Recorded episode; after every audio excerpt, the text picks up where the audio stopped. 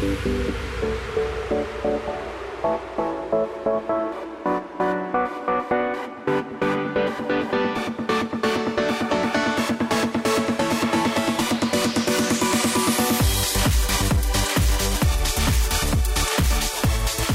afternoon, everybody. Welcome to the Matt Townsend Show.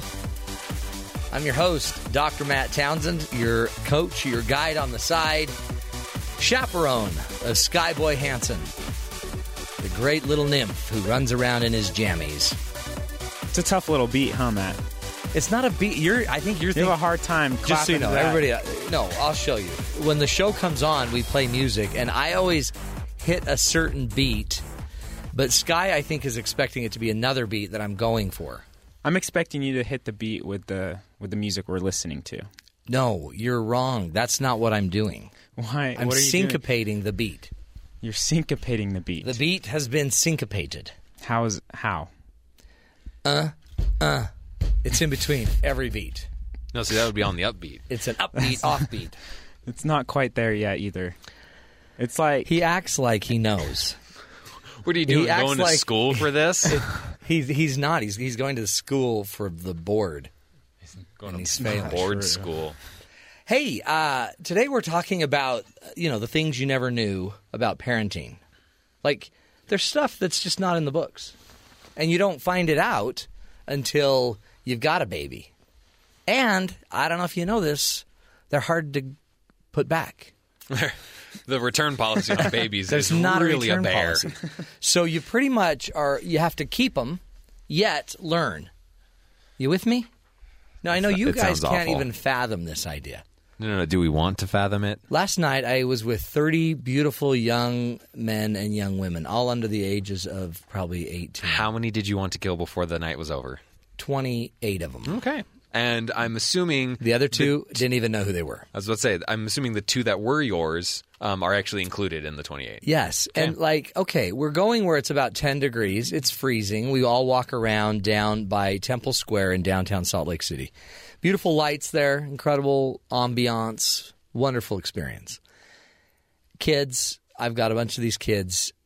Mine aren't even wearing coats. My son's wearing a sweatshirt. Survival of the fittest. He's carrying his coat, but he doesn't. It doesn't look good. So what's not more what's more important? right. You wear a coat. It doesn't matter how you look. Hmm. When you're about to lose, you know, your fingertips, yeah. Yeah, when your arms are falling off. fashion is secondary. But if you look good while your arms are falling off, there's a lot to be said about that. go out with a bang, Yeah, holy cow, that guy's so good looking. if only he had his arms back. That's crazy. So I'm sitting there. How do you? Okay, that's something they don't teach you. How do you get your child to wear their coat? I thought you just let him go out in the cold and then he'll smarten up and wear his coat. No, my son carried his coat for two hours around the freezing cold. Fix that. if you just get something gross, some like drinkage or some food or something, Footage. um, throw that all over what he's currently wearing. Be like, oh, Oh, that's if it. only you had something to cover up all of that Panda Express that's on your um, on your shirt. Oh That wait, it's a good thing you have a coat. Yeah, that would have worked. I mean, he has grease burns, but Well, sure. that's That- to leave the lesson on his worked. chest. Now, guess what though? Uh, then I have a report back that he's got all these girls that were just he he had 300 girls chasing him. See? I So doubt apparently, of that claim. well, that's what the guy that the other adult that was walking around with his group was saying. Like, holy cow, your son has more girls after him. See, he suffered a little bit for the greater good. Right. Well, sure. We took him to the hospital. He had black But toe. He was losing his feet. girls. But he's got 300 girls. Yeah. That'll be great. Someday they can wrap his little stubby feet because he's lost all of his toes. Kids, see, that's the problem. And you guys don't get it because you don't have kids yet. Because you guys actually I don't think know. I came up with a solution to that problem. that was a good problem. I think you'll be a great parent. Uh, no, let's not risk it. That's a good point. Um, I think you'll be great. I think you'll all be great. I think most, I think two of the three of you will be fantastic. Well, hey, statistically As speaking, parents. And the third, And the third, extra Who is the fantastic. third? the third would be you, Sky. Hey, you, you're, you're sporting some green today. I got some green on. What color green would you say that is? Limeish Kelly green. color green. What would you say, Mike? Like this is Mike. Pond. This Like is not vomit, vomit. color. It's you know, not- like like the How is eye- this vomit at it's all? less vomit and it's more it's lime, but Lime. it's It's Mike, you need to quit drinking glow sticks. That's why It's puke Kermity. is- Kermity. Yeah, it's kind of like, it's like Kermity. Kermit. That's actually pretty true. Yeah, It's very. but it's got some fashionable blue lines on it. Does it. your mom know that you wore that? Is this a bad shirt? No. What's wrong no, with I'm this just shirt? wondering. I'm wondering if that's what no, I mean. I, no, it's fine. You know, If that's- I don't. I don't care what I you don't wear. check my clothes with my mom every single day. I don't send her a Snapchat or anything. Hey, mom, does this work? You don't. No, I don't. well, you used to. No, I send that to you, Oh, okay. That's what it's just. and you so never I, responded with this shirt today. So Well, I think it looks great. Seriously. Yeah, honestly, Kermit, my favorite Muppet. Uh, what else is there? Miss Piglet, Miss Piggy, Piggy. Yeah, but I like it. It's green. Thank it's you. beautiful. Um, hey, what would you do if you're sitting there watching the Nelson Mandela celebration of life memorial and your son was up there next to President um, Obama? Or any of the myriad presidents that were there. And all of a sudden, you look up and your son is translating you know, using sign language the president of the United States at probably the biggest gathering of political leaders in the history in the in the last ten years, easily. Right? They're all there. And your son's up there and he's just working it. And he's rocking. He is working it. It's like sweating. And you're in your head, you're like, no way. I didn't even know he knew sign language. Like it's like he made it to the big show. Yeah. He's in the big show. Then you find out later he doesn't know sign language. You know, when when I heard that, my first thought was high five. Yeah. You sold it. We all because Yeah, but- ninety five percent of us bought it. I'm like, man, my sign language is bad, but that doesn't look right. How did he get that job? Well, That's he- the problem. He's still defending himself too. He's he's still saying he knows sign language. He was on CNN yesterday. Oh, he was. Yeah. He had a breakdown, is what he's saying. That he, he had a schizophrenic breakdown that happened to just be in front of the world. So that I feel bad I, about. I feel like he has to know sign language to get that job. I don't How know. do you get on TV? Well, I don't right know. next to all these you know presidents. what? I'll bet you bucks he slipped somebody 20 bucks. Put him right next to the president. I mean, that's scary for our security.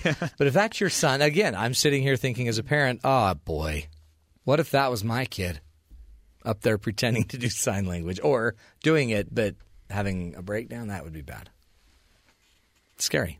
See, again, something you can't control as a parent. Like what your kid wears to school. Uh, You can't control especially it. when your kids in their mid twenties. I mean, should a kid with red hair really be wearing a bright green shirt? I'd say no. Holy Looks like a. Christmas tree. I'd say no. Wow. I'm kidding. I really do. No, like- no, whatever. I, I, You know that is what? one of my favorite You know colors. what? And I appreciate that. Of At all least the I can fit into this shirt. Yeah. Again, I don't know what that means. but of all the things you wear, that is the one that looks like that's the jammy top. That's the top. Do you have a bottom? Yep, you do. Oh, you're wearing the whole outfit. You're all green with those cute little skinny legs. Socks match too. You got oh green socks. boy! oh boy! So, uh, do you guys ever have a moment uh, when your parents, when you know you pushed them to that moment that they weren't prepared for? Like you knew you reached the apex of their learning in parenting. The the moment when they like, I have no idea mm-hmm. how to deal with this. Yeah, what do you do there? What do you do there? Do you remember one, Sky? Are you asking when I pushed my parents to that uh-huh. point? And you saw it in their eyes like, oh boy, I don't know what to do. I did that all the time. Like I messed up so much. Yeah, or you They just did so something so weird that they don't like. There's no answer for that. That's not in the book. That's not in the parenting book. I don't know if I ever did that. Did you ever see your sister do it? My sister, yeah, probably. My brother, What did he do? Do you remember? um, I'll give you an example. You think. okay. I came home. My wife was sitting there. All the kids were eating. My one son was crying. I look over. His nose looks a little swollen. He probably deserved it. Yeah. He apparently had uh, been putting things up his nose. Totally deserved it. like I think his was a Lego head, the head of a little Lego man. You know, a little Lego man, just any little Lego figurine. They have a little yellow head that pops right on a little thing. That was up his nose. Did he do it on purpose? No, he was just hiding the head. I think he was trying to get the guy was trying to get up his nose. He pulled the guy, broke his head off, head is in his nose. By the way, daughter, same thing, but hers. Have you guys ever had frog eye salad? Um, So I, I guess No. frog eye's like this little noodle It's- Marshmallow It's, kind of it's, thing? it's, it's got marshmallows in it, but then there's little like noodles, but they're little round noodles, and they call it frog eye salad. But Right. it's it's like a it's kind of like a pasta, I think. Sounds like spaghetti. Yeah, but it's a sweet. They serve it sweet. cold. uh-huh. And it's cold, and it's usually got a little. It's good. It's good. Well, my daughter had been shoving little pasta frog eye noodles things up her nose, and she couldn't get them out. what? Uh, how many? What was her like? You know, record? What'd she get to? I, I think we got I don't know three or four. oh, that's not. Uh, well, it's no. nothing. Well, but, it, but well, but exactly. Except it is. you got to at least break double digits when you're it's, sticking stuff in, in your her nose. nose, you know, and you know, there's a sinus up there, and there's all these other things up there, so it could be problematic. So, two different times I came home, something stuck in the nose. You can't get it out with just your finger. My wife had already tried that, pretty much lodged it up higher. What do you do? You, you teach her the one nostril snort. Yeah, how do you teach that to like I don't know a two year old? You hold their mouth, you close one nostril, and you say "blow." That's exactly what. No, you what you do is you got him. Cry, I got mine crying, and um, you just have to time it right. And I just timed it right and blocked the nostril. And then when she was breathing out, I just hurried and cupped her mouth, and she shot frog eyes all over. That's what I imagine that sounding like. You got to be careful because you don't want them to suck it in. It's all timing. It's parental timing. What do you do with the boy that you're changing the diaper, and the boy starts going while you're changing the diaper? Uh, That's not in the book. Or What do you do? or you find a magnet. I remember that happened to my brother a couple times when he was younger. He found a magnet in the. My duty- mom- Are you yeah. serious? He ate a magnet. He swallowed magnets. That's taking that magnet obsession to the extreme.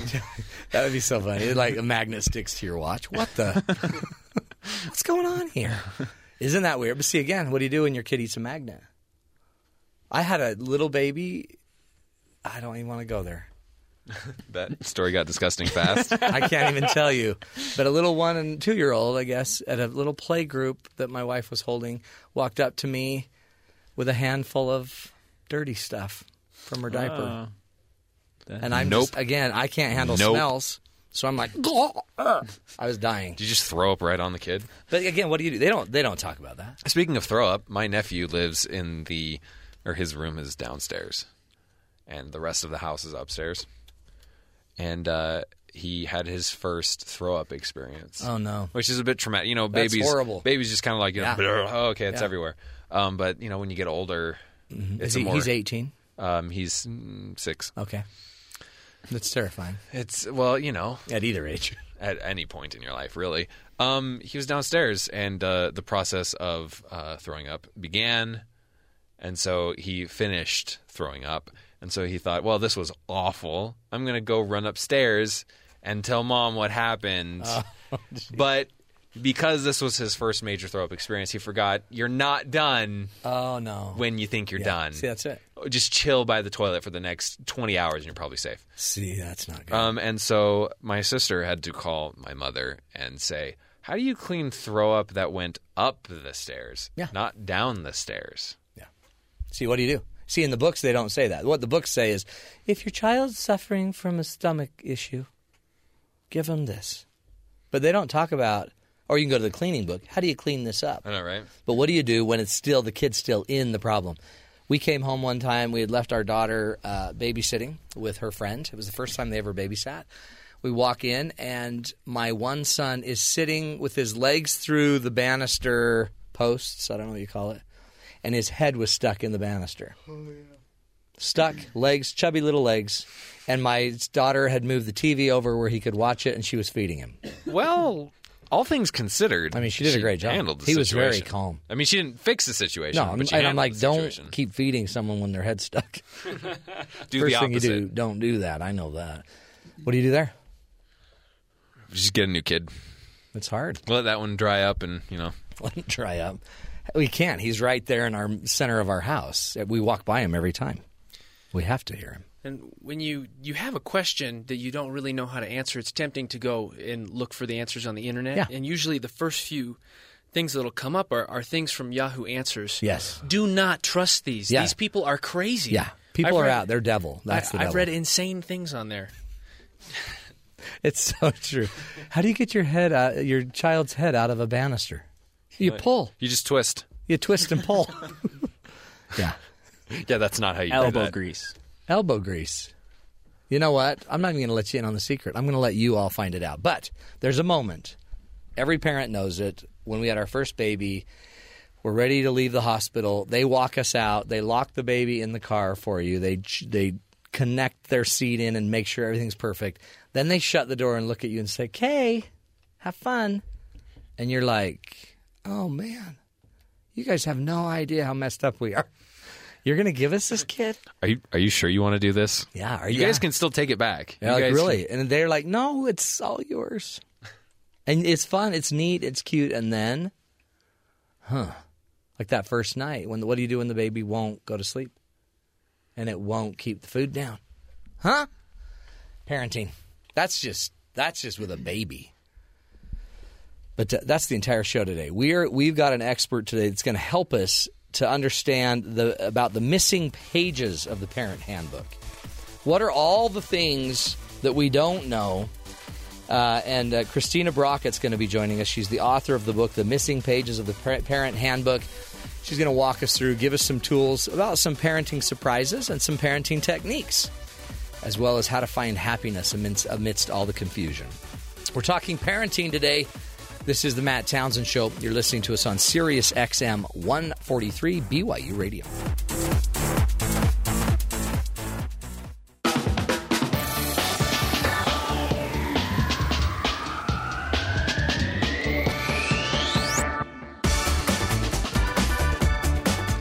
Welcome back, friends, to the Matt Townsend Show. Today we are talking about, uh, you know, all the secrets that the parenting books don't tell you. How to handle the little things that uh, could be really big catastrophes, maybe even could get the police officers called. At least uh, Child Protective Services. Yeah. Our own Bryce Lamar Tobin. Uh, again, someday before Bryce leaves, we're hoping he'll let us in on the secret of what his real middle name is. Okay, Right I just might do that. Will you? Not right now. Do you promise? Because we're using Bryce Lamar because it spells BLT. Bryce Lamar Tobin. It's wishful thinking. But BLT, you used to, for about the first year of the show, all you would talk about is bacon. Well, that sometimes there's only some things that are actually worth talking about. You know how Sky, for the first year, always talked about Hello Kitty? You only talked about bacon. Okay, BLT. Apparently, you're child number two of two. I have half the experience that I'm talking about in this rant. Do you think that your sister, that was one of two, was treated differently than you, who ended up being two of two? Uh, most certainly. So, apparently, different skills for different child birth order. Look, I don't want you to take this the wrong way, but I'm about to rant. This is the Bryce is Right. Kids are like pancakes. They're best served with syrup. No, I'm kidding. Kids are like pancakes because they require your attention or else they're probably going to turn out bad. But for anyone who's fried up some pancakes, we all know the first one is very different from the last one. The first pancake receives special attention. You're concerned about the quantity, how fast you pour it into the pan. You're worried about the pan. Is it the right heat? Is it greased enough? Is it greased with the right stuff? Is your spatula clean? Is it right for the person who's about to eat it? And this one always turns out a bit strange. One side might be cooked just fine, but the other side is a little undercooked. Might be a little misshapen. The pan might have been too greasy and the pancake is technically fine if not a little spongy. This is how we treat our first kid. We're super concerned about everything. We gotta make sure they eat healthy, bathe regularly. Everything has to be hypoallergenic. They can only be exposed to certain kinds of media. They get read to all the time. Generally, they turn out just fine, but there's always something a little odd about them. So, what happens to the pancakes after the first one? You care less and less with each iteration. And you wanna know the weird part? The pancakes seem to get better. You just sort of figure out the right amount of grease to have, you're able to wing it with the quantity of batter and just make it work. You don't care that things are getting a bit grimy or that there's charred residue from former pancakes. Even with this lack of care, you're able to churn out nice golden brown pancakes that are just the right size. The same thing goes for your last kid. You don't really care what they eat as long as they eat all of it and they're full. We'll worry about nutrition later. Did they take a bath today? You remember them taking a bath at some point in the past and they don't smell entirely like feet, so whatever. How are they doing in school? Eh, well, the truancy officer hasn't given me a call, so I know they're going, and for now that's good enough. Have they been watching Power Rangers for the past six years instead of something a little more educationally edifying? Whatever, it gives mom and dad 23 minutes of peace, and sometimes that's the best part of a parent's day. And then, with only a quarter of the effort, this kid turns 18, graduates high school, and they aren't a complete and total mess. So when you compare first and last kids, parenting actually makes zero sense. All right, I'm out. And remember, don't forget to be awesome. Kids are like pancakes. First one's a little funny. And Sky brought up a really great point. What's what'd you say, Sky? You always throw out the first pancake. Which which where do you fit in the family, Sky? I'm the first oh, pancake. There we go. Imagine that. Skyboy, I am the first pancake. I was the fourth pancake. I'm the one when there's just hardly any batter left. You're just like, ah, I guess I'll try. They It's just like go- you're missing. yeah, some- missing yeah. some stuff. Yeah. Yeah. At least that- I wasn't all burnt and runny. so, it's, I'm also the only one with red hair. I wonder Yeah. if that's like. and what's funny is no one in your family has red hair. Yeah. No, well, you know, whatever. Anomaly. You're an anomaly. the first kid's always a little weird. I don't know why. I, I totally agree. And you know what? Well, and they get more. They get so much attention. Holy cow! My daughter got so much attention. Spoiled, rotten. Also overregulated. However, the first child is usually there when the parents aren't don't have as much money. Yeah, that's true. So I was there when my dad was in medical school and we had no money. Yeah. And so I never had anything. Yeah. Now my little sister gets just about anything she wants. Which see, that's and that's what I had. I was the golden child because I got everything I wanted. And you know what? I think that's God's way of uh, helping the better children come out later because He wants us more spoiled, more gifted, more blessed. Yeah, I don't know about that last part. That's just a theory. it's a theory. Um, so, but we don't, you know, we don't neglect the kids. We I don't just, know. Is it that we care less, or is it that we kind of realize, you know what? Don't worry about everything. I think are- that's what it is. They're think resilient. Eventually, you just realize, you know what? Maybe this book isn't probably the best thing the kid could be reading, but the Yeah. kid's reading. He's reading. You know what? My job's done. and you're like, "Ah, I'm just gonna go take a nap. Yeah, yeah. See, I, I think that's, you know, your first kid, you buckle in tight. Right. You know, your second kid, You just hit the brakes really hard, and if Yeah. you don't hear their head Yeah. hit the seat behind Yeah. you, you're probably all right. I used to, I mean, to this day, I still say to my kids, you know, get your belts on, get your seatbelt on, and, you know, what do you do? But I wouldn't move my car with the first one. You're like, is it in? And you Yeah. go a little, and you tug on it, and you okay, Yeah. okay, we're good, and you just keep your hand on the kid, Yeah. just you know. But it's weirder because, like, when they're 16, you can't just, I'm pulling over, and you don't pull over, and you can't go and lean over your 16 year old and buckle him in, pull it tight, and then kiss him on the forehead. And be like, I love you, and I hate the decisions you make. I know. It's not you I'm mad at. It's your seatbelt that you're not wearing. Yeah, that doesn't make any sense. That's kinda stupid. It's not the seatbelt's fault. No. Seatbelt is an unfortunate. Uh, I think there's something to. I think you found. I think you found, and I think there's your book right there. There's we a go. book. Pancakes. Kids are like pancakes. Best served with syrup. Served with syrup. That's a great metaphor. Thank you. And then, and then the first chapter, throw the first one away. Get rid of it. Have your first kid, and just don't care about that one. That's where the metaphor breaks down. No. But you could you could write it together with Sky. Okay, good. This will a Because then you could have the you could have the, the baby child, the, the young baby that would be you, and then Sky could represent the the burnt, misshapen, yeah, oval, yeah, overly uh, controlled, way too gooey in the center. Bit I bubbly. think that one's you. Yeah. You're a little gooey in the center. He went there again. He's yep. that's the second time. well, you do keep going back to the redhead jokes, so Yeah. tit for tat. Yeah, I didn't, I haven't made a joke about. I've just stated the facts. he just He he's just wears gr- he wears green and red. You just don't do that.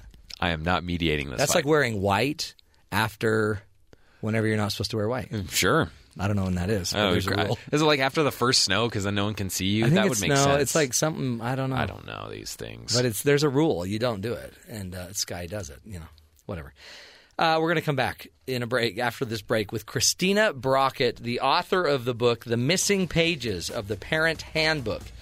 Do you wish you had some um, some of the missing pages of the Parent Handbook? Some of you out there are wishing you even had a handbook, right?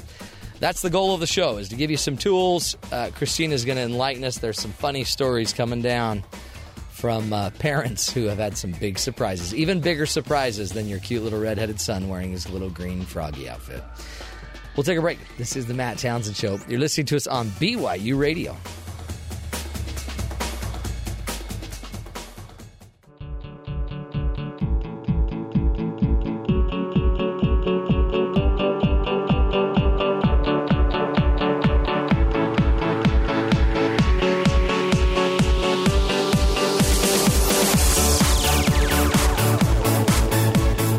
Back, everybody, to the Matt Townsend Show.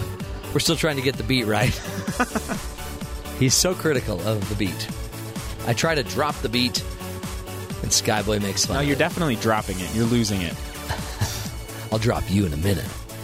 Hey, today we're talking about, uh, you know, the little truths that you didn't read in the parenting book. They weren't there. They always tell you, you know, if your child's suffering from this, do this. What they don't tell you are the things you never on earth expected. And every parent knows what I mean. You've all taken your baby through a mall and had the baby have a blowout, is what we used to call it.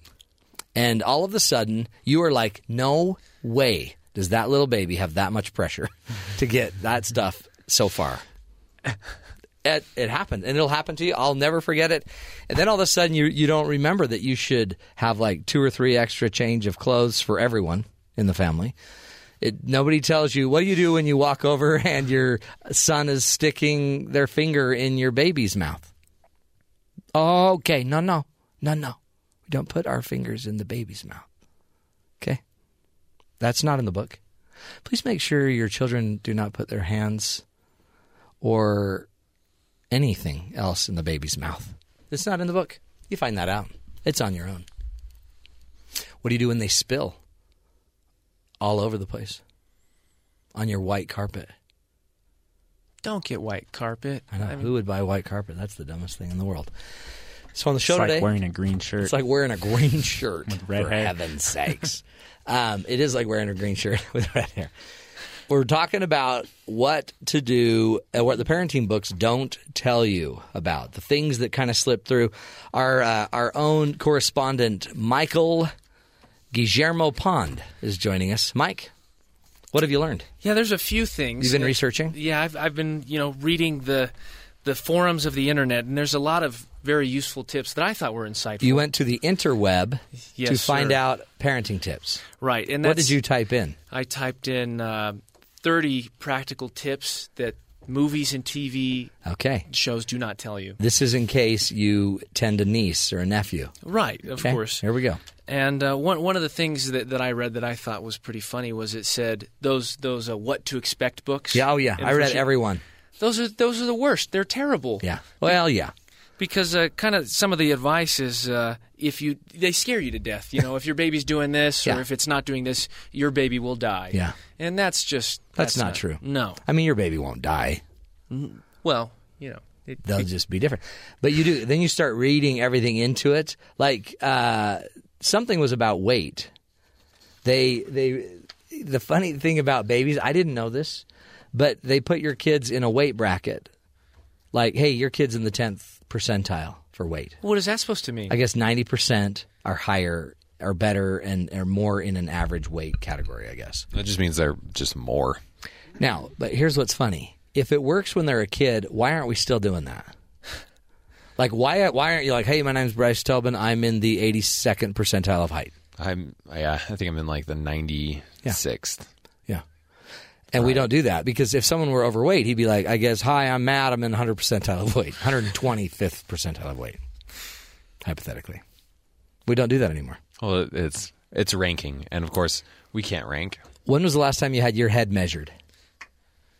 Man, I don't think they've been doing that for 50 years. Do they still do that? I mean, No. Well, they're just for babies. oh, for babies, right? They measure your head. no, but I'd like to because I never know what size of hat to get. I'd get Yeah, small. that would be really useful to Small, know. small. I'd, get, if I, I'd, get. I'd actually get probably a girl's large. girls large with all this poofy hair. Yeah. So maybe a girl's large because they have longer hair is bigger. Probably not. Um, actually, maybe child large. Um, Get it in green. what else? What are some other ones, Miguel? And get it in green. Um, make sure the books you read your child Yes. in the first few years are, are, are tolerable for Yeah. you yourself because you'll find that you will read that book thousands of times to come. yes. Over and over. So you know what? We taught our kids to read Sports Illustrated, which is a great thing because then it's just sports, sports, sports. Right, and you're you're excited. I mean, you may not realize it when you're walking through the store. Sure. Oh, that's a cute book. It's not going to be cute a hundred times. It's not. later. That's a great. That's great advice. See, again, they don't tell you that. No, and uh, You know, oftentimes, and we've mentioned this several times already, but in, in movies and television, you'll, you'll often see as, as comic relief a, a baby will vomit or defecate on, on the holder, and it's Yeah. funny, but Yeah. that happens a lot more No, a lot, a lot. in real life. So And uh, parenting.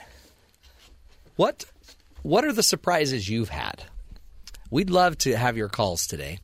I want you to call and let us know what's a surprise that was out of the box. What's something that happened to you and your cute little kidlets that you really could never have been ready for. And then all of a sudden it's like surprise and um, you had to deal with it. Give us a call 1 855 chat BYU. 1 855 chat BYU. We're going to get you on the phones, and I'd love to hear from you. What are you? What's your take on this? You're you're a parent. You know what have you gone through? If you're a grandparent, I'd love to hear stories from your grandchildren. 1 855 chat BYU. Anybody that gets on the show, we are going to mail out a book. We have a huge list of books you can choose from. And uh, pick a book, and we'll mail it out to you because we want you to be part of the show today. 1 855 chat BYU. Uh, imagine this. We're sitting there at, uh, my wife was actually had my child. They're in line at the store. No one tells you this. And my um, there was a cute little guy at the store who was kind of a teenager working at the store as the bag boy guy that would fill up your bags. He had bad acne, and my child spoke when he shouldn't have been speaking, and he's like, "Chicken pox, daddy." that's that's bad. what do you say? Do you say anything? What did you say? I wasn't there. It was my wife's opportunity, not me. What do you say? See, nobody bullet. teaches you. Nobody teaches you that. Nobody teaches you what to say in that moment. Uh, we, um, I've had a child call uh, a man a woman. No, a woman a man. My one child said, "Oh wow, look at that! Look at that guy, mommy," and it was a girl. It's embarrassing, and nobody, nobody prepares you for that. So that's why we brought our guest on today. Christina Brockett is joining us. She's a working mother, speaker, a writer. She's a mom, mommy blogger of Mom Evolving is the name of her blog, and she is the author of the book The Missing Pages of the Parent Handbook. And by the way, she lives outside of Washington D.C. with her husband and two children and a dog, and she's here today to teach us what are in the missing pages of the Parent Handbook. Christina, are you there? I sure am, Matt. How are you doing this evening? Good. I'm doing well. How are you doing? I'm doing great. Couldn't be better. Two beautiful kidlets and a dog. Yes. That has got to be some fun times. Yeah, it's it, very fun times, and especially this afternoon when my daughter had to make an emergency appointment to the orthopedist for a potential break ah. right before the show. So Yeah. you know, it, it life throws curveballs at you. Totally. When you. You know what's funny about that is I've I'm not a doctor, but we've had two children break legs and we've actually delayed before we took them. So that has now become the great story of malfeasance and horrible parenting that our children tell. Well, you know what? I I talked to the the doctor today. He goes, "You look like you're in a hurry." I said, "Actually, I am, and this is what's going on." And my husband may be meeting me here, so if you see a strange man that wasn't in the room before and I vanished, that's what's going That's on. That's what's happening. Oh, that's good. Yeah. So I hope they're okay. Have you heard? Yeah. Yeah, no, they took an x-ray. She had broken her wrist before. They thought that she had re-broken it, but she hadn't. They just think it's a really bad sprain. So Oh. It's all good. That's All good. that's all good. And I remember, I mean, I've been in a speech before, and somebody came up at the near the end of the speech, and they said, "Yeah, you'll want to hurry home because your son was just taken to the hospital in an ambulance." Oh my gosh. And I'm like, "What?" Anyway, he broke his arm playing football, and an ambulance and a fire truck and two police cars showed up. It was a big deal, Oh, oh my goodness. but nobody tells you about that. I mean, it was it was a just a broken arm. I mean, no one died, but you know, it did cost us. You lot of money. know, my brother played football, and you know there were some serious. There can be some very serious injuries Oh. on the football field. Yeah. So this is the deal, though, huh? Parents, there's tons Yeah. of surprises, and Absolutely. and you can't know all of them, can you? No. Not at all. I, I, I liken parenting to walking into a class one day and realizing that you're given a pop quiz Yeah. and you don't have any of the answers. You haven't studied, you're completely ill prepared, and you have no clue what you're doing. Well, and it's a subject you thought you knew, but it's really harder than you knew. Absolutely. You know, I am a type A personality, so before we had kids, I researched everything. I have, you know, all the every parenting book, you know, stacked up on my nightstand, and even with that, I realized just incredibly how inadequate I felt um, when I became a parent. And you know, when you're a type A personality, that doesn't sit very well yeah, with you. that's not good. Um, no, no, not at all. But that's where you get into realizing, especially when you're talking to other parents that are in the same boat as you. Um, I had one instance where my son had been very ill. He wasn't even a year old, and I remember that was sort of the first time that I really had that sort of panicked moment where I was assuring him that everything was going to be fine, and I realized I had no clue what I was doing. I had no idea if everything was going to be fine, and I felt like a complete fraud. Ugh. And I talked to a friend of mine who was a mother of several children. She basically laughed at me, and she said, "You know what? That's what it's like all the time." Welcome to parenting. welcome to parenting because truly you never have all the answers you never know what you're going to do completely correctly and parenting has a way of throwing you a lot of curveballs Is and that's So- so you you really did put this together going through it. You weren't you're not at the end of this. You're kind of smack Oh, no. dab in the middle of the all the surprises and you thought, "Wow, maybe I could aggregate some data about this myth of perfect parenting." Absolutely. And I, I started it with writing my own essays to sort of get, I've always been a writer and, and whatnot. So that's how I started. And then I started talking to friends. And then I started taking notes of their stories and their words of wisdom because I think the essence of parenting, which you really have to realize, is one, we're all in this boat together. Nobody's perfect. Um, and if you think you're going to be a perfect parent, you're in for a really rude awakening. Yeah. And um, the second thing is is that you know no matter what books you read, blogs you read, material you find on the internet, um, some of the best wisdom that's out there is not the academic. It's from the real life experiences of people that have been in the parental trenches. Right. And so I started gathering their stories, and for two years I turned it into this quest, and I interviewed parents from all over the country of children of all different ages, and um, even grandparents and and the like, and put together this compilation of when they had a moment that parenting handed them the unexpected, what they did about it, and what would they say as a words of wisdom. Like Yes. if I'm talking to you, hey, if you've been there, let me tell you, this is what my takeaway was from it. I love that Um, because really, we this thank you. this perfectionism thing, we fall into it anyway. But to fall into perfectionism on something as absolutely unperfectible, if that's a word, imper- I don't know, uh, something you can't perfect as Right, parenting, right. it's too dynamic, and every child, and there is no perfect answer. So it's all, No. it's all, they're all good, right? I mean, most of the choices we end up having to make is, I mean, they're, they're choices like, you know, do I read this book or this book? Do I feed this or this? None of these things Right. are really going to destroy your child. But, you know, we're watching so many other people and we have so many movie stars telling us the best way to parent. And Right. I mean, what you're saying, though, is really common knowledge, trust kind of the more of the a little bit of the old wives' tale, not, but the stories that are handed down. Yes, I, I think the stories that are handed down, the stories you you garner from friends and from family members and the like. But you know, the other piece of that is that at the end of the day, and you kind of hit on this a, a few minutes ago, Matt, is that every person is different. Every child is different. I mean, even within my family, my two children, I have a little girl and a little boy, but their personalities couldn't be, I mean, despite the gender differences, Oh, they are yeah. completely different individuals.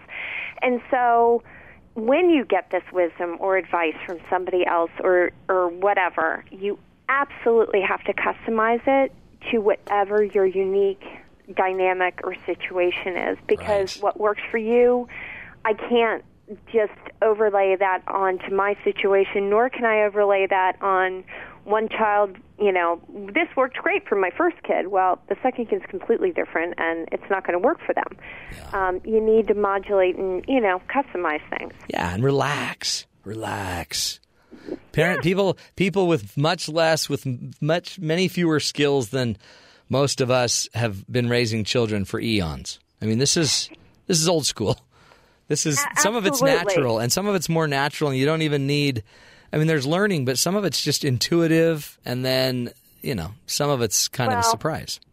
Absolutely, and it's funny that you say that because there's a story in my book I had interviewed. It's a doctor. She's a and she she said, you know, her husband came home and there she is just crying and she's just looking at him like, I don't think I can do this. Hmm.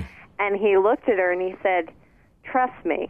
You know, th- let's take a step back and think about this. There are people that have, you know, a lot less going on Yeah. that are able to do this and have done this forever. You can do this. And, you know, it, it just took a little bit of prioritizing of things. But, Love it. um, yeah, it, it's, you know, it's, uh, it's an adventure. I think that's the way you have to look at it. It's, right. it's an adventure. And if you do that and not take yourself too seriously, um, you know, you'll come out doing just fine. At least that's my hope anyway. Well, yeah. it and I think again, I have six kids. Six Oh, kids, goodness. Christine. I know. We don't have TV. And I just the deal is you're right, everyone's so different. And but the lessons and the principles can apply. We're talking with Christina Brockett, the author of the book The Missing Pages of the Parent Handbook. We're going to come right back. She's going to start to uh, teach us some of her most important learnings. And uh, hopefully, in fact, I want to hear a little bit about the rose and the thorn. That's coming up next with Christina Brockett. This is the Matt Townsend Show. You're listening to us on Sirius XM 143 BYU Radio.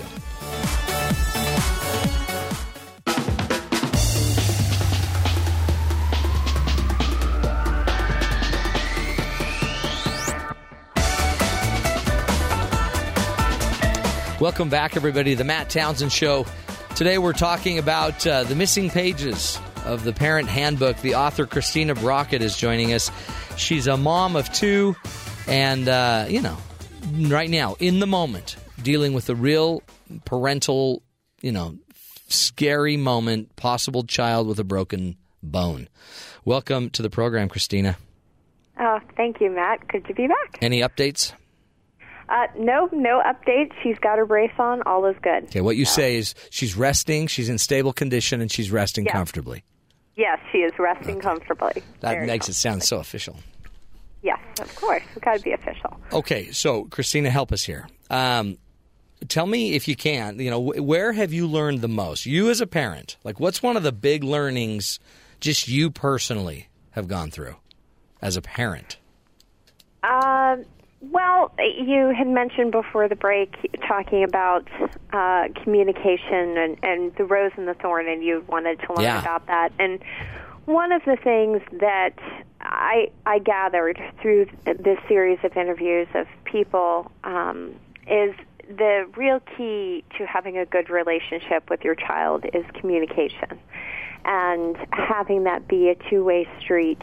And I had an instance uh, within it was about a year ago, and I was sitting at my daughter's gymnastics class, and a friend peer of mine was sitting next to me. We have sons and daughters the same ages, and she looked over at me and said.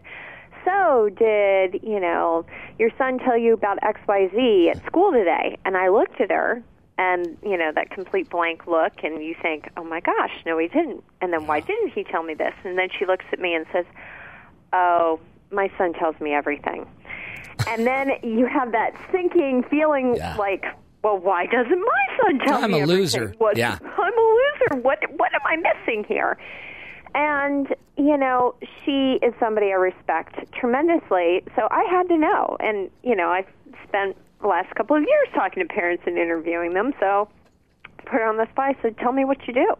How is it that you were able to have this communication with your son?"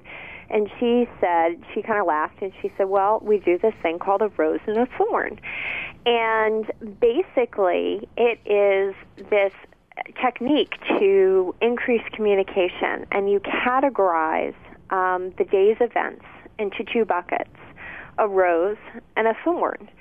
And at the dinner table, everybody, parents included, sit down and they go through a, ro- a rose and a thorn. And you can list more than one, but you have to list at least one rose and one thorn.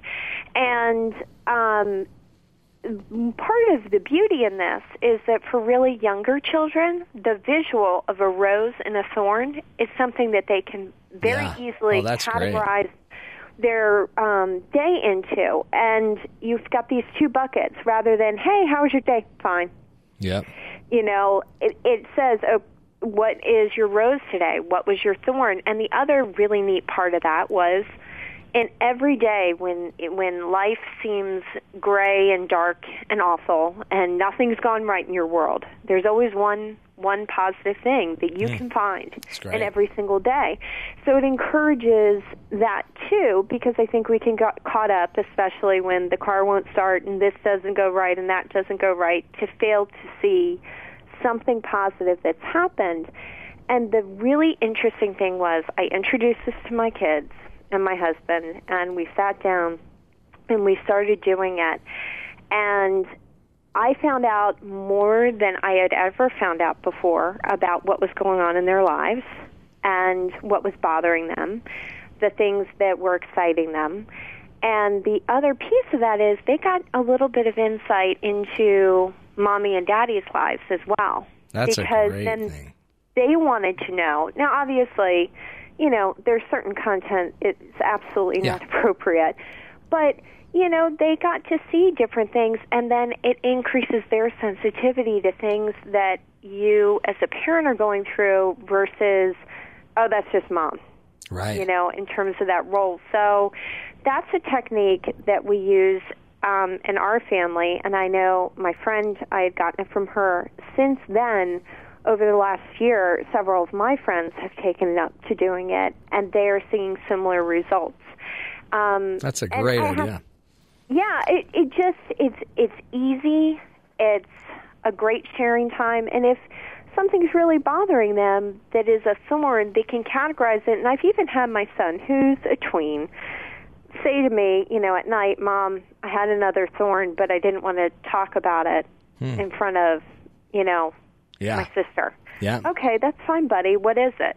But they've already, you know, through the day categorized, okay, this is the rose, this is the thorn, and they've grouped their thoughts in that way. So, and they've already gotten into the habit of talking to me about it. Love it. So even outside of the dinner table, it then overflows into other areas. Well, and the symbol, imagine that you've got, so that just teaches them life's going to be full of roses and thorns, right? They come together Yep. night and day. Yep. Yep. You know, and Absolutely. Wow, good stuff. We're going to take a break. Uh, we're talking with Christina Brockett. Um, we're going to take a break. She's the author of the book, The Missing Pages of the Parent Handbook. During this break, I'm going to go talk to Skyboy about the roses and thorns of his day and uh, see what I can come up with. See if we can't bond and connect and finally, finally create some communication. Maybe even get him to change that sweater. This is the Matt Townsend Show. You're listening to us right here on BYU Radio.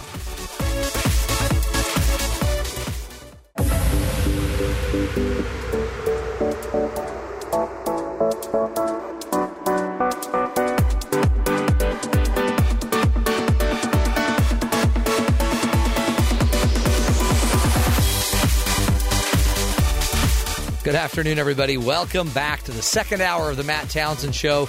Yes, two hours in a row. Matt Townsend Grande Show. We call it a Grande Show because we went from one hour, one hour to two hours. Hey, uh, before the break, we were talking with our wonderful guest about um, thorns and roses, and so I decided I was going to turn to my great, uh, my great friend, my pal, my surrogate child and um, Skyboy Hansen, uh, who again today is sporting a beautiful uh, uh, Laffy Taffy green sweater, shirt thing. And I said, "Hey, so Sky, uh, what was your thorn and what was your rose?" And Sky, do you remember what you said? I've already forgotten. Yeah, well, you said um, What are you talking about? Pretty much. You're like, oh, thorn, thorns, roses. What? I mean, I? So let's go back to our guest uh, who brought us this great idea. Christina Brockett is joining us. Christina is the author of the book, The Missing Pages of the Parent Handbook. And Christina has put together stories and ideas from a bunch of parents she's been interviewing over the years. She has two kids herself, and in all of this great work, Christina um, just barely taught us this idea of the thorn and the rose. Christina, welcome back to the show. Well, thank you very much, Matt. Now, don't be offended, but Skyboy, I went to ask him what was his thorn. Now, for those listening that didn't hear it, the thorn would be kind of the negative thing of the day, the thing that didn't go so well. And then what would be the rose? The rose would be the beautiful thing of the day that went well. And we would bring these up and have conversations about the thorn and the rose of our lives. And so I turned to Skyboy, Sky, what's your thorn and what's your rose? And he wasn't listening. So ah. here's what I want to know, Christina. What do we do? What do we do with a, a, a, late blooming teen, a very very late blooming teen that's in college, that isn't that doesn't listen? Uh, Help me. yeah, that's that's a hard one. It's a hard one. That's a hard one because by that point, it's you know, Yeah. you can keep trying to reinforce No. it, but that's that's a hard one. Yeah, we've been thinking of just giving it up. anyway, go back, Christina. To one of the things that you brought up um, was uh, you have a ticket system that you that you talk Yeah. about in your book. What's that about? Yeah, I, I I actually got this out of one of my interviews, and um, the woman was having she has four kids, a variety of ages, and it's kind of what do you do when the timeouts? And obviously, this is geared initially towards younger kids. What do you do when timeouts aren't going to work anymore Yeah. because they're older, or you have children of a, a wider span of ages? And she researched a bunch of things and adapted it for herself, which is the ticket system. And what we did is very similar to her, but we customized it for our family unit. Is we sat down and we created the Brockett House rules. Oh And boy, those that sounds serious. yeah, oh, it is. It's hanging in my kitchen. Yeah, it's that's typed, cool. It's framed. It's Yeah. up, you know, where everybody can see. And when babysitters come, I let them know all about the ticket system. Yes. Here are the the possible areas of violation, and you know, go from there. But um, basically, at the start of the week, uh, the children are given seven tickets. And by the end of the week, they have to have at least earned two. And the reason for that in our family was we realized our son could skate by very easily without doing anything whatsoever and not lose a single ticket all week. Hmm. And our daughter, who's younger and a little bit more mischievous, would blow all of her tickets. And if you blow all of your tickets or you're below seven for the week, you lose something. It could be a Solitary confinement. It, it no, not Okay. solitary confinement, but right. you know, lose a privilege, um, you know, a, a favorite item, something like that. And we thought, you know, there's got to be a way to earn back tickets. So if you do something outside of the norm, Yeah. you know, outside of your normal chores, you go outside and and do something nice for the neighbor, or you see somebody struggling carrying in groceries, you run out and you grab a whole bunch Yeah. of stuff without being asked. You earn tickets for that, and we employed this idea of putting in this uh, you have to earn two tickets by the end of the week or you actually lose a ticket. So if he has seven and he hasn't attempted to lose one automatically he loses the privilege for the week. Um, and the reason we did that is it is very easy you know i do a lot for my kids and it's very easy for them to not think outside themselves. Yeah. and this encourages them to think outside themselves and and do for the greater good of the family unit, help somebody else out, do an act of random act of kindness. Yeah. And um, one of the things that I really liked, there are several things I like about it. One, for me, the a lot of the emotion that goes with a child misbehaving starts to be diminished when you can say, "Listen, you know the rules. You helped create the rules. Right. You violated the rules. Take Busted. a ticket down." Yeah. Busted, take a ticket down. And And I you you make them go take the ticket down. Oh, absolutely. Oh, that's horrible. Absolutely. That is. No. They have to go up there and do it. good. And for everyone they lose, they take it down or they get to put it up. And that's where I think the other really nice piece of this is is that you know everybody has to be accountable for their action or their inaction. And this is a very it's a visual accountability system. It's also tactile for Yep. them and they have the power it's within their power to change their reality for the better so if you're like my daughter who in a span of an hour might lose four tickets because she's completely throwing a fit and falling in it um, over and over and over again because she's lost her temper well she has the ability within her power to do good Yeah. and help make up for having lost tickets by gaining them. Well, and it reflects life. I mean, life. There are tickets. Sometimes it's Right. pay. Sometimes it's you know not being arrested. Right. But there's and There you go. I mean, in Sky's case, and so there's a there's a there's a cause effect. And what I kind of like about it is when they're really young like that. You can't always just expect them to intuitively want to just go for goodwill. I mean, Exactly. so, but you're creating, you know, there's incentives in life when you're outside of yourself, and there's, you know, there's consequences when you're inside yourself, and you're only worried about you. So, I love it. That's great. And then at the end of the week, if they have 10 or more tickets, they get a special treat. Maybe it's we rent a movie, Ooh, or they go get ice cream, Yeah. or, you know, just positive reinforcement. Positive reinforcement. You've worked for this, and this is what we're going to do to acknowledge that. I love it. So- and it's better. To me, it seems cleaner than the taser system. Yeah, it's it's a lot better. And Less then you don't have- intimidating. But it's like sometimes we use the force and the fear to try to get these kids to see it, and you're just finding a positive way to, and really in a way, maybe even build togetherness because that movie could be watched by the family. That you know, that's something we can do together. Absolutely. What other practices have you uh, kind of discovered for family togetherness? Uh, one of the things that we do is um, we create a family bucket list. And um, we are getting ready to do this again. We kind of do it over Christmas break. And um, then we we look at the upcoming year and we say, okay, what are some of the things that we would really like to do together as a family? And uh, they can be. I, I don't know if you've ever heard of geocaching. Yeah. Have oh you yeah. ever heard of That's big out Oh, here. we- yeah.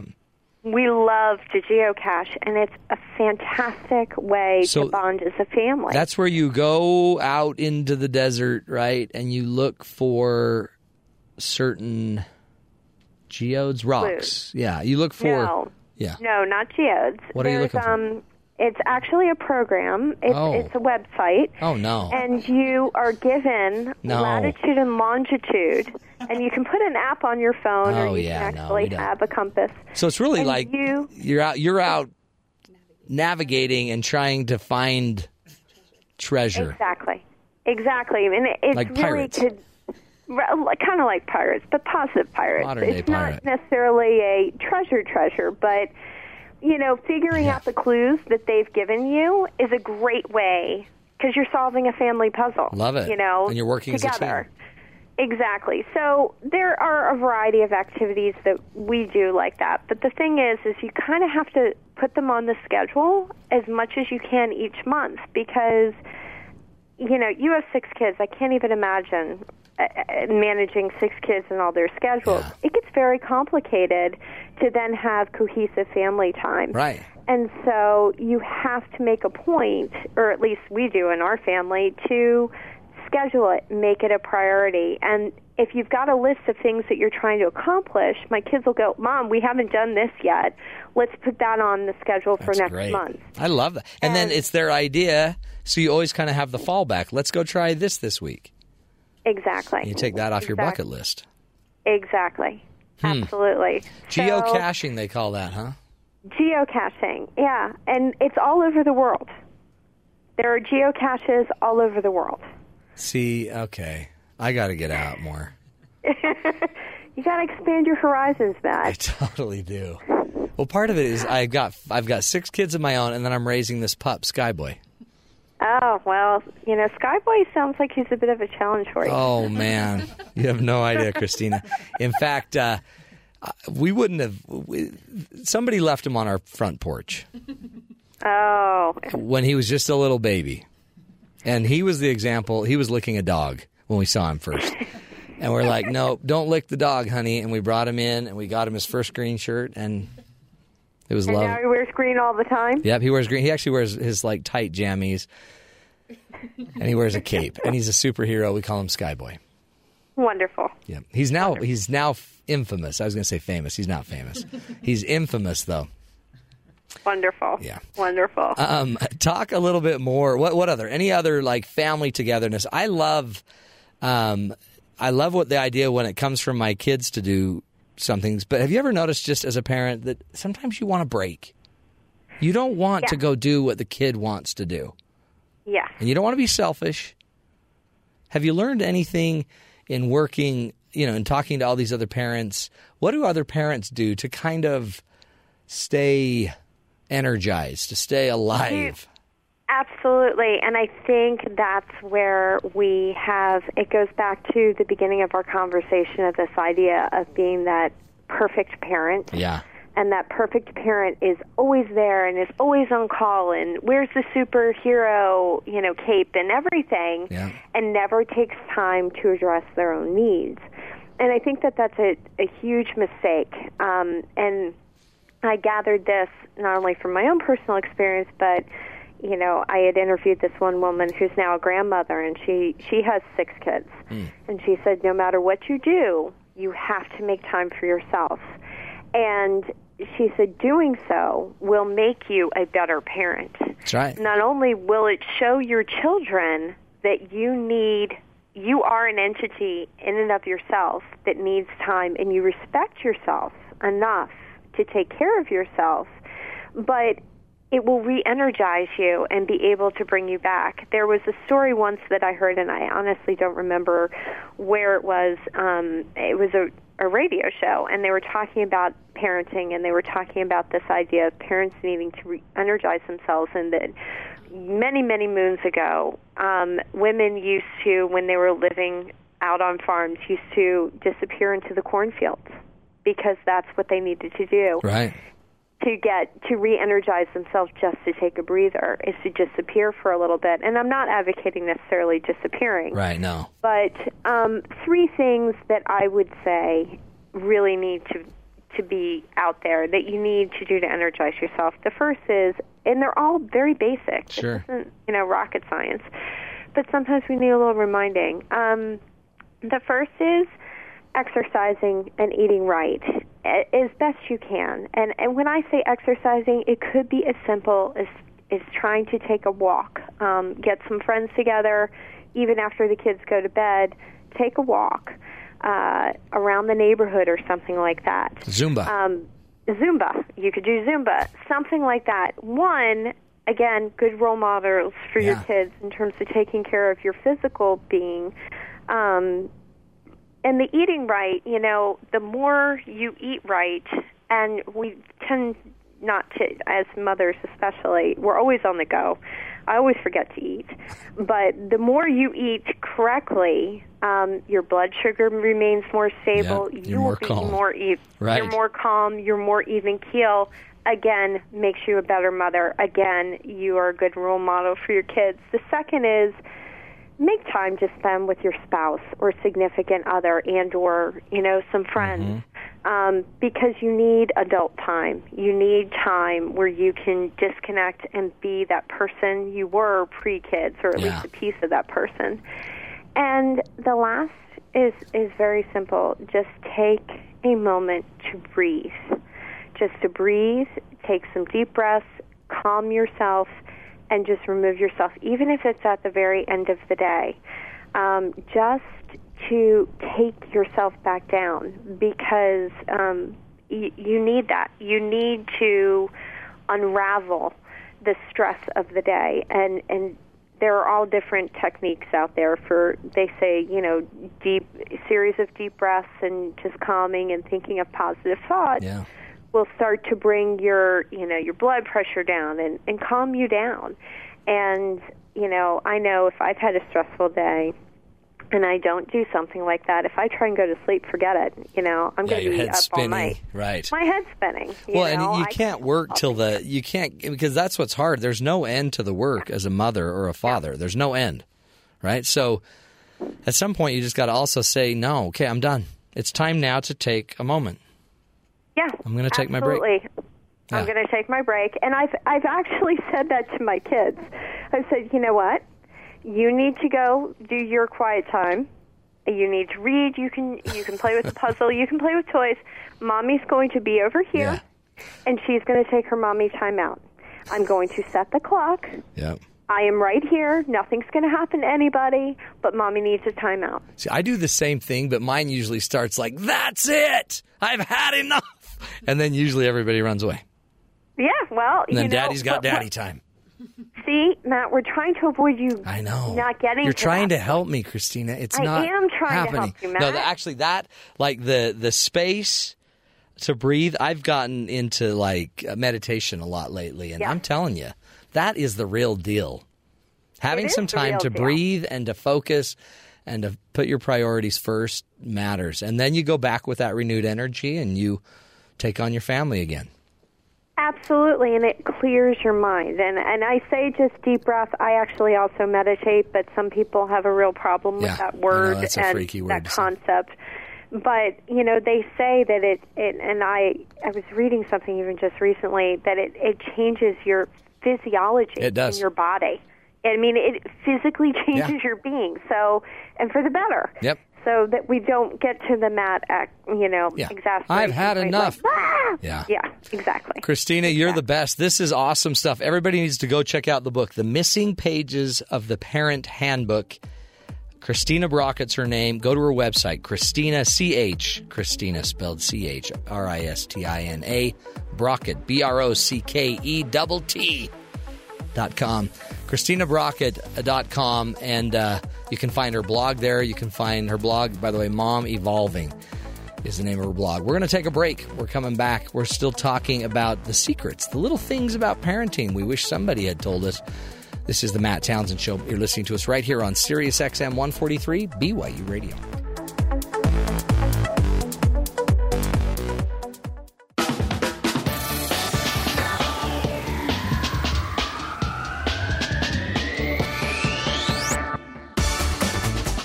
Hey, welcome back, everybody, to the Matt Townsend Show. So enjoyed Christina Brockett. In fact, what a great woman. She actually volunteered to do some coaching, some special coaching, she called it, for our own Skyboy. Uh, and so they're going to start doing some calls and some webinars together. Uh, she said she's going to start with colors next Tuesday. So, Sky, that's great news. I'm New so co- excited to finally she'll start, colors. Yeah, she'll start teaching you colors and color coordination, which will be a big part of your dressing experience. And also dressing like an adult because he can't take off the lime green shirt because underneath it is a Spider Man t shirt. Oh, the Ju- Well, oh, I yeah. put I put the Spider-Man T-shirt on because I knew I'd be wearing this one over it. yeah. But it is a cool Spider-Man T-shirt. Well, of course it is. No, sure. No, sure. Um, our own Merritt Meekum's here. I am here. Merritt made it. She's they're all wrapping up finals here. So quite honestly, I'm the only one So having true. fun on the show. The rest are stress cases. Uh, Mike's infecting Sky's phone with emails. Sky's phone died. There's just a lot of growing up that needs to take place. You know, I was running to the studio to, I- to the I show, yes. right? And I'm as a film major, I had like 40 pounds of equipment. With yeah, you had a- I have like a camera Yeah. and the heaviest tripod imaginable. And you're wearing that beret that directors wear. obviously have my little chair too. The director you know? beret and your little chair. No, and then I had a whole sound kit with like microphones. It was yeah, That's why you got here so late. yeah, because I was hauling stuff up. Yeah. But you're getting buffed. yeah. lifting all those weights. So um, it, maybe it's not just that parents need to learn stuff about their kids. Maybe kids need to learn stuff about parents definitely. because you're all old enough to start growing up. Yeah, it's kind of this interesting thing where you're you're your own person, Mm-hmm. especially once you move out. It's like, oh, I can Yeah. eat whatever I want. Yeah, what was It's that like, like? terrifying and Hold then it. I can have top then- ramen any day I want. Oh, see, I'm not a top ramen sort of person, Aren't you? but yeah, Okay. Yeah. I'm no, sorry. and so one one big thing for me that I had to learn was that I don't always have to take my parents' advice. Hold it. you know, when you're at home, it's like their advice is law, and if you want to be, No, no, no, no, no, no. You're, no, Merritt, you're missing. I'm missing point. something. Yeah. Are you saying that as a parent or as a child? I'm saying it as a parent. What I'm saying is, if you want to die, you can die. But it'd be better if you just took our advice. Yeah. See, I just dichotomized it. Yeah, Either you, did. die or you take my advice. That was pretty advice. extreme. But that's important. So you're feel you feel you think that you actually have agency to choose whatever you'd like to choose. I not only think that, I know that. But you don't fully realize that your parents could shut off your agency like that. Even now I don't know. that I'm moved out, making my own money. I don't know. Do you ever want to go home? Yeah, it's true. They kind of like me. You, so you want okay. inheritance someday? Sure, that'd be cool. Okay. Then just get ready to raise your parents someday. But that's actually a good point. Uh, you eventually realize your parents also are human. Yeah. That's a weird moment. Don't you remember that one? That was like, whoa, No, definitely. you guys are messed up. What's happening? Yeah. My kids have not realized that yet. You know, other things that I had to learn was that your parent, your parents, especially when you leave home, they see you a certain way Yeah. that Yeah. may not be true. You're their little kid. You're their Yeah. little baby. So, especially not even necessarily that I'm a little, but things have happened within Yeah. the space of a year, and then you go back home and They they, haven't been there for it. They don't know that you've matured. Obviously. What do you think Sky's parents think when he comes home? Oh goodness. Holy What did we do? cow. Is nothing going to work? Sky, what are your parents? What, what do you need to learn? Come What on. do I need to yeah, learn? what are That's you your learning job. from You're your supposed parents? to tell me. Oh, what am I learning from my parents? I mean, Merritt just gave some wonderful things. I'm sure you didn't hear them, but you were sitting there looking at her, so I thought you were listening. but what have you learned from your parents? Well, they make mistakes, just like Merritt said. Okay, so you're repeating, Merritt. do you have a new thought that you could maybe Um, add? I honestly, I, the most thing, I, the, and in all seriousness, Okay. the greatest thing I've learned from my parents is to work hard. Really? Yeah. What? Explain Well, that, that's that's one of the biggest things. My dad works insanely hard, and he's very successful. that is true. You really are a hard worker on everything outside of the studio. He And works want- hard in the to know studio too. It just Does takes he? him a really long time to get anything Okay, done. okay, that's it. That's it. He works hard. It's hard work, not fast work. That's right. Hard, long work. But I appreciate it. That's actually good. we got to wrap it up because we've got to go to the news. But uh, it's a great point, and I'll, we'll take it with all sincerity. Okay. Your parents taught you to work hard outside of the studio. This is uh, we're going to come back. This is a great time of the show. Okay, Julie Nelson is going to be here. The Julie, Julie K. Nelson. We call her the Child Whisperer. She's going to come here. She's going to teach us how to whisper and create results with our Rumor children. is she's got food. And rumor is she's got food, which again, Skyboy will be very happy about in all of his green. This is the Matt Townsend Show. We'll be right back right here on BYU Radio.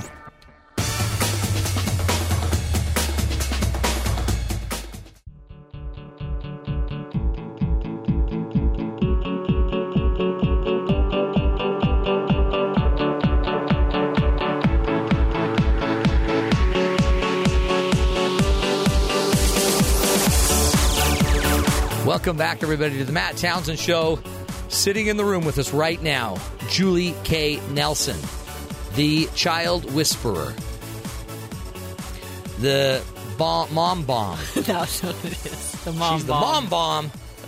Julie K. Nelson, wife, mother of five children, author of Parenting with Spiritual Power, and uh, she's, you know, got a master's degree in marriage and family and human development. She teaches classes um, on applied parenting and marriage and relationship skills at Utah Valley University. She's been featured in a bunch of academic journals and other online media. And uh, you can find her work at nelsonjuliek, the letter K, dot com. Today we're talking parenting, and you're going to keep going on this idea as kids. So it's not enough that, that parents have to just deal with the kids, but kids have got a lot, teens especially, have got a lot to learn, and even adults, children, have got a lot to learn from their parents. Yeah, just like what Merritt was just talking about. Uh, there's a lot. It's an evolving relationship, and as she said, when you're younger, your parents are like Superman. I mean, Yeah. they're up on a pedestal, they can do no wrong, and you obey them because they know it all. And then as you become a teenager, a young adult, you realize my parents don't know it all. Yeah, they're clueless. Yeah, and I so you're forming a new relationship with them in the young adult years, and you have a new identity yourself, right? Like Merritt mm-hmm. said, she's on her own. She can pretty much call her own shots, unless she wants the inheritance. Yeah. then See, she's, that's- she's got to visit home once See, we still have that little hook on Yeah. we need call that mom little once a hook. month.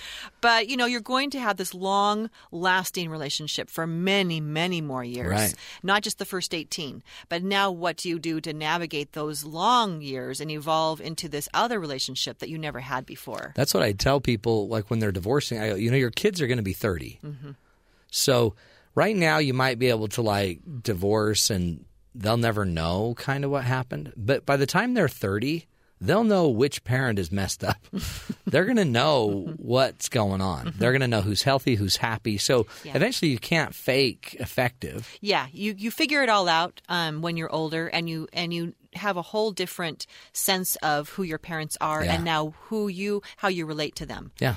And uh, so there's three things I want to talk today, Matt, about how you form this new lasting relationship over the years after you've moved out of your house with your parents. Okay, so What when you're you going back, them. Mm-hmm. you're checking back in. What the, what are we? What do we do? What does the relationship look like at that point? yeah. Because So that you, seems hard. You do have your own identity. You Yeah. can call your own shots, but you also need to understand that you need to. The parents still need to be needed Yeah. because you can't just drop them off at 18 and say, you know, I'm done with you and you raised me now goodbye. Yeah. Parents still need for the rest of their life to know that they are important in your life. They want connections with you as you go through all the phases of whatever you, you know, parenting yourself or whatever you might do. And they need to be connected. Um, and so interdependence, I think, is the first key in having that new relationship. And yeah, we want to be independent. We want to say, yeah, we don't need our parents anymore. But remember that it is important that you don't sever those ties because those might be the very people that mm-hmm. save your life Oh yeah. that might be caring and helping raise your children. Yeah. There's a lot of grandparenting out there Yeah. that are, you know, Raising their raising kids their right own now, yeah, their own grandkids. You might even in a tight spot be back home.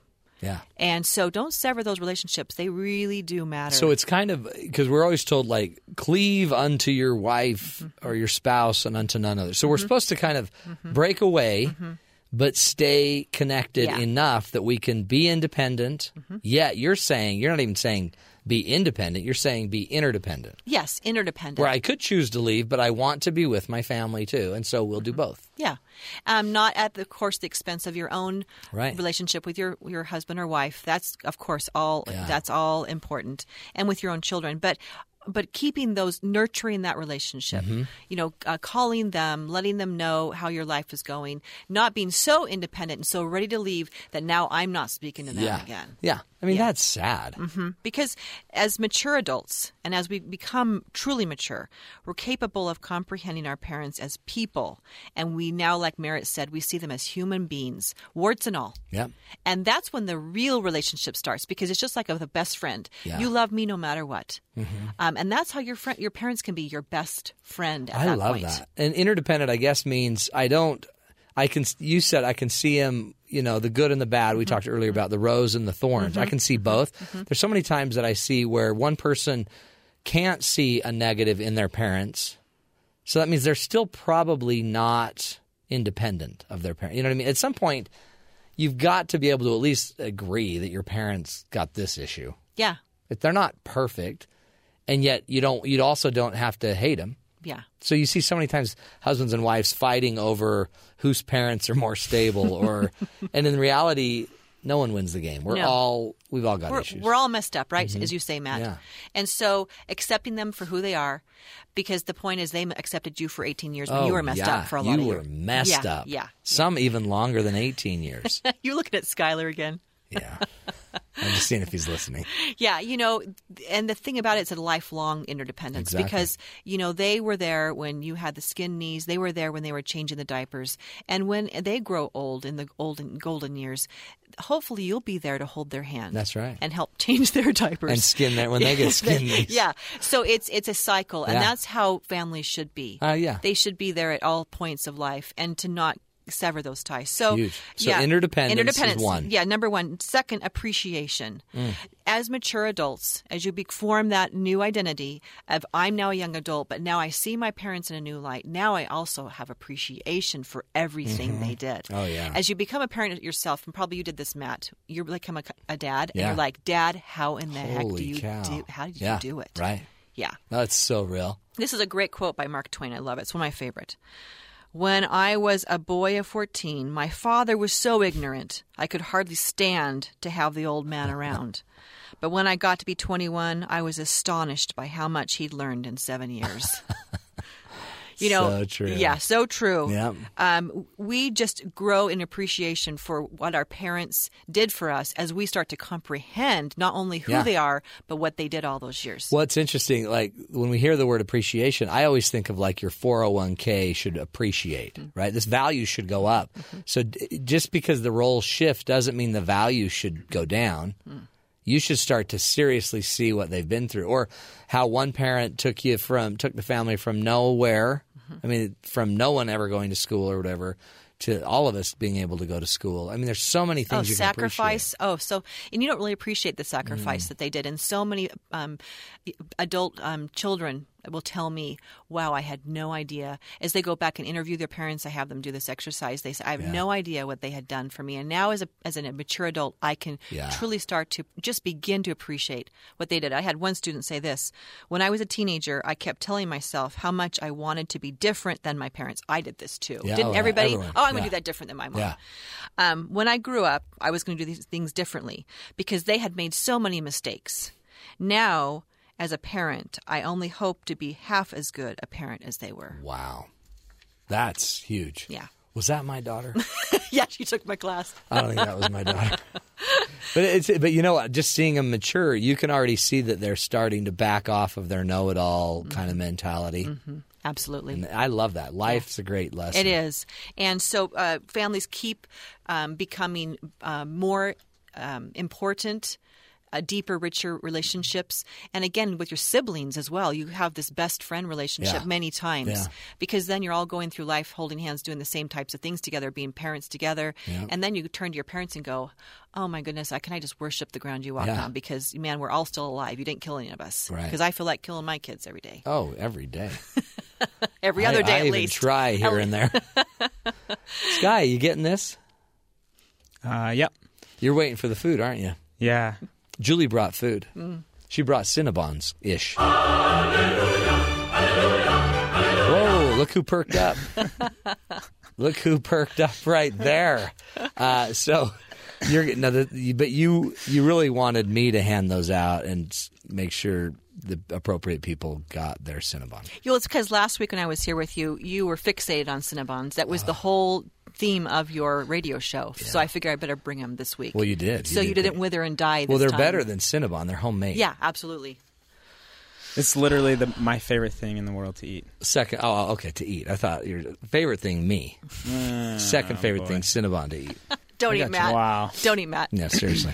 oh, what's the third The one? third thing, Matt, is forgiveness. Ooh, what a mm. hard thing. Yeah. yeah, yeah, because you know there are people who do grapple with the fact that they were raised by parents who really did Yeah, mess, mess up. Did mess up, and it's hard to get past that. Mm-hmm. And so I would I would propose that forgiving your parents as a mature adult helps you become a better person and a better parent yourself. Yeah. You can't fully experience what it's like to be a parent unless you have taken steps to forgive your parents. Does that mean that you excuse them? No, it just means that you've forgiven them. And there's five points that help us to see how forgive how to forgive and why it makes us a better person. Because I think this like this is a perfect time of year. Mm-hmm. Christmas, a perfect time that maybe you can go figure out interdependence, forgiveness, and appreciation. Mm-hmm. Yeah, you know, Christmas is tricky. You know, Yeah. who you know, going back home. Yeah. Sometimes they treat you like a kid again, Yeah. or all that stress happens again. But you, it, you just you got to say, I can't sever ties. They're too important for life, for the rest of my life and their life. Yeah. Um, these are the people that ultimately will be with me forever, um, for all of life's experiences, and so I, I need them to be there with me. Of course, now we're, we're going to qualify. There are some adult children who have to sever ties with their Yeah. parents because they're too un- unhealthy. Yeah.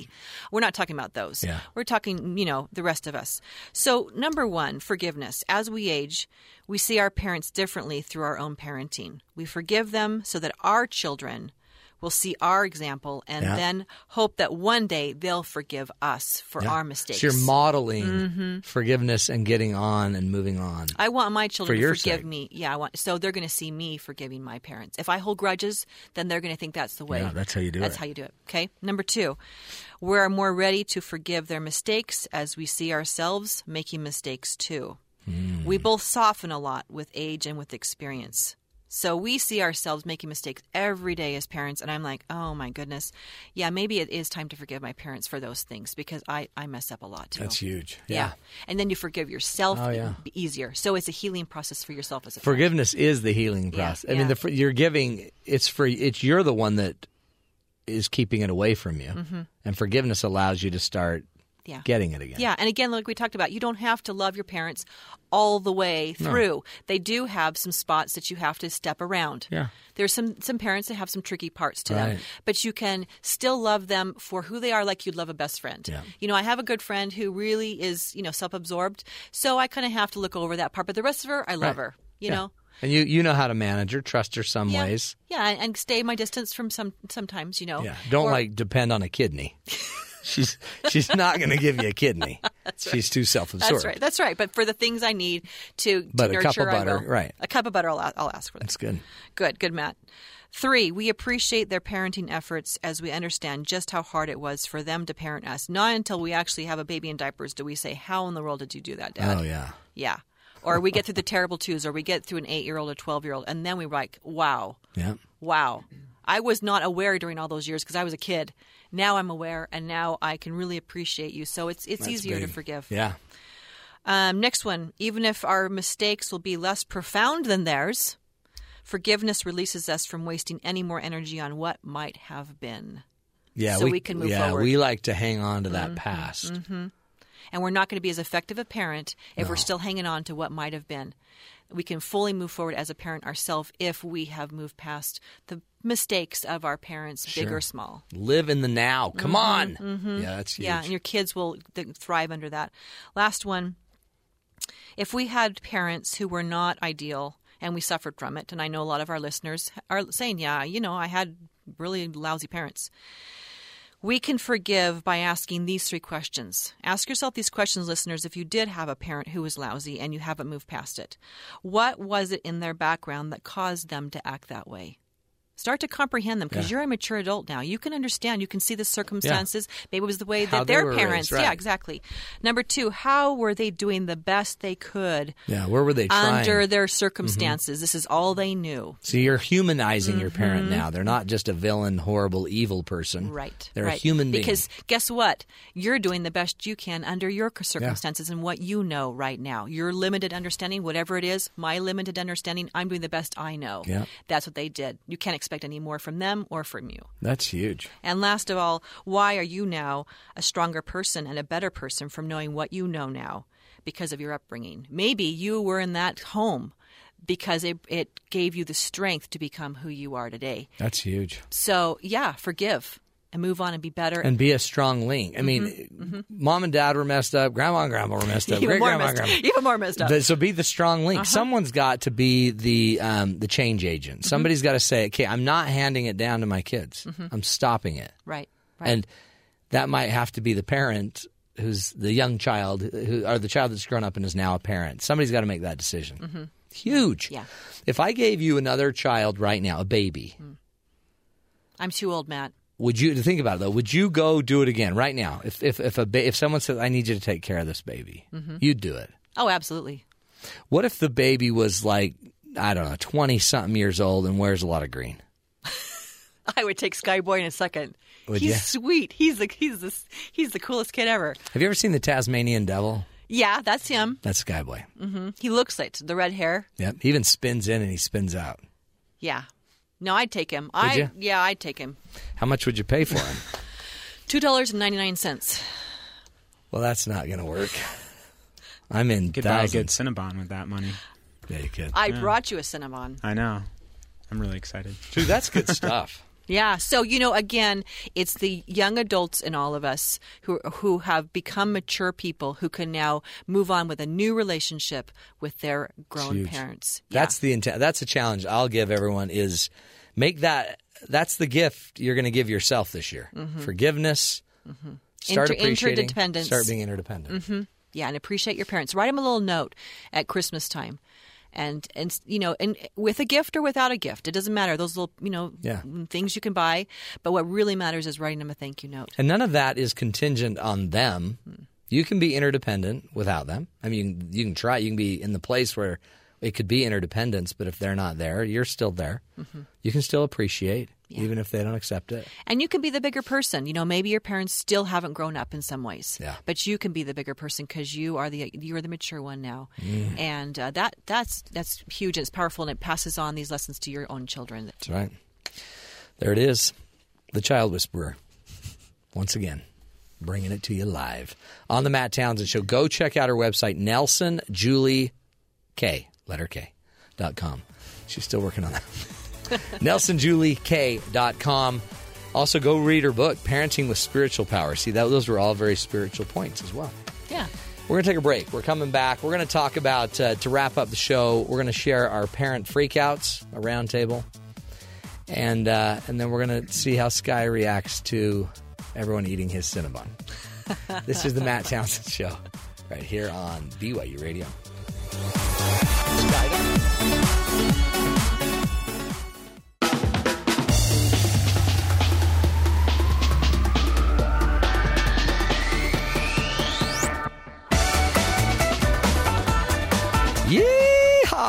The Matt Townsend Roundup for the Matt Townsend Show. We're wrapping up the show right now. We uh, we always like to you know play a game, but we've used our music for the day. We've used Sky's one push of music, and uh, that was the Hallelujah chorus when he found out we had food. So what we're going to do today, right now, we're going to talk about when did your parents irrationally freak out? And I would just like to say something really fast. My parents have never, ever, ever, ever, ever, ever, ever irrationally freaked out. My mother's Liar. a saint. She's she's a gift from heaven and near perfection. I'm saying that because I know she listens every day, and the last few days, up. yes. but she's called and she said something like, "I'm sorry, I've ruined your life." but I'm saying you didn't ruin my life, and you've never irrationally freaked out. Your daughters, on the other hand, messed up. They don't listen to the show. Okay, Merritt, uh, do you have a, a hypothetical? Because we know we're not talking about your parents. Uh, of course not. You had a friend. Uh, Whose yeah, parent- a friend had of a- a friend, a friend named Merritt. roommate. Yeah, Okay, and Merritt's parents did what? yeah. I'm just gonna say it like it was me because we had the same name. Okay, okay, that's good. Pretend like it's you. Okay, so I was getting ready to sing a solo in one of my high school choir concerts. Cool. 'cause What That was was, thing. what I was the solo? What was it? You know, it was um, "Merry Christmas, Darling" by Karen Carpenter. And let's just hear a bit of that. And no. So I was getting ready for it and I was super nervous. And Okay. we were decorating the Christmas tree Yeah. right before this concert. And I was kind of putting myself in a state because I was nervous and Yeah. I don't know. You were freaking out. Yeah, I was freaking out. And my dad got mad at me for not having the confidence that I should. Your dad, the music professor. yes. Okay. Said that I was fine and that I sang fine and that I would do well. And so he got mad at me and was basically yelling at me that he loved me and that I would be okay. Pull your head out. you will be wonderful. Yeah, That's great. And I was sobbing That was a while we're decorating He was the Christmas pumping you tree. up. It was a great, yeah, Did you go to the performance with red eyes? Red puffy eyes. a little bit. That's all right. And then you know what? It was fine, and he Did still loved it? me, and it was good. And you nailed it. Sure, And then that's when you got the job on the radio show. We can skip ahead that far. Yeah, Hypothetically. if this- if hypothetically, this was about if you. this was me. Okay. I like it. That was good. Yeah, But it's kind of 'cause you- irrational. you know it was what- a freak out, but it was a good freak out. If I'm a betting man, your dad saw in you fears that he had seen in himself, and he was Yeah. mad that you're all afraid. Come on, come on. That's good. Okay, Julie, you got one. I have one. So classic one. Uh, my husband graduated finally with his master's degree. We got a great job, and he had three choices of where to move to. We chose Chicago. From where to where to where? I mean, that's a big deal. Yeah. Could have gone. And we were hoping to go back west because we're both from Oregon. Yeah. So we phoned up my parents to let them know the happy news. You're going to Chicago. Going to Chicago. Mm-hmm. Windy City. And my mom said, I beg you with every fiber of my being not to go. Wow. Yeah. She pulled out the fiber of being Yes. quote. And my dad said, avoid it like the plague.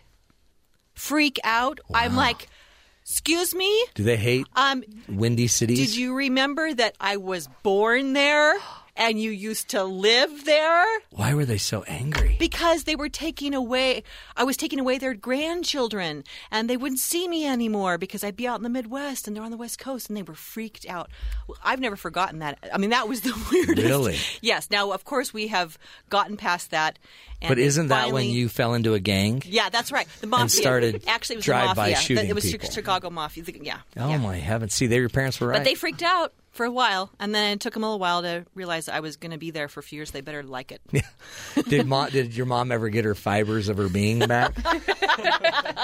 She did, Did and she we laugh about it. Refiber. We, we laugh about it now. Yes, but it was pretty dramatic. But see, parents love like so I'm like, much. did you forget that we used to live out there? Yeah, and relax. raised- yeah. I think it was because they didn't want the kids to go. The you that's know, right. That's right. They didn't want to lose you. Little grandbabies. hmm Sky's from the Midwest. It's not bad. I used to live in Chi- Chicago. Way to go, Yeah, Look how he turned out. homie. homie. Hey, Sky, do you have a story of where your parents hypothetically freaked out? Because they don't freak out. Your parents are saints. Yeah, they I freaked thought he out. didn't have parents. Well, his My story adopted parents. changes a I'm lot. talking Okay. about. yeah. His, his Um, story's kind of fluid. It's a fluid story. I uh, I remember I got caught. I was staying up just about every night using their cell phones to call a girl. Why would they freak out about that? Hey, what was what was the bill you racked up? I don't know. You don't know. I bet it was an expensive I bill. know. I know the bill that I racked up. How much was your bill? Was it expensive? it was probably expensive. Cell phones were kind of a new thing. They I were didn't have big, one. heavy. Yeah. Yeah. You had to have And, someone uh, help you hold it. So, Okay, so what happened? ah, you know, got grounded a, a Did they- lot. did but they- I'd still I'd still find ways to sneak the phone, or I'd See. sneak out, and I hope they're not listening. Well, I'm sure But- they are. We, I talked to I mean, that was that every was day. that was a long time ago. So So, who freaks out more, mom or dad? I don't know. See, I, my pro- family, probably I don't know. It's different. I remember it- I remember one time I was legitimately scared. My brother was doing something stupid and driving my dad crazy. Finally, my dad just lost it and just like chased him down. And I've never seen it looked like a bull just like raging, charging cool. my brother. My brother just like took off sprinting. My dad caught him, picked him up by one arm, and like threw him in his room. yes, And victory. That's cool. See, I don't ever. I until my wife's mad, I don't get mad usually. Well, I mean, she. But then when she's mad, I get way mad. Get get over here! I'll get you. Your dad sounds like a saint. Yeah, that's the only time he's really like. A very athletic, like field and track. Really, chased him down. Sprinting, Yeah. hammer throw. It was kinda scary. You know what? You need your father right now, because he'd chase you down. Yeah. Well, I don't know. He's he was younger then. Oh boy, here he goes. He's dissing Julie. He's dissing old people like us. So rude. Well, there you have it. I again, my mother's perfect. My father, perfect people. So are mine. Absolutely. Gifts from heaven, done no wrong. Never made a mistake. Yep. We're just trying to Suck carry on the ups. tradition. And again, uh, hope you've enjoyed uh, learning the lessons. You know, none, none of us really got by reading the Parent Handbook. Uh, we'll be back tomorrow with more tools, more ideas, more solutions to give you a leg up in this crazy thing we call life. Thanks for joining us, folks. This is the Matt Townsend Show. You're listening to BYU Radio.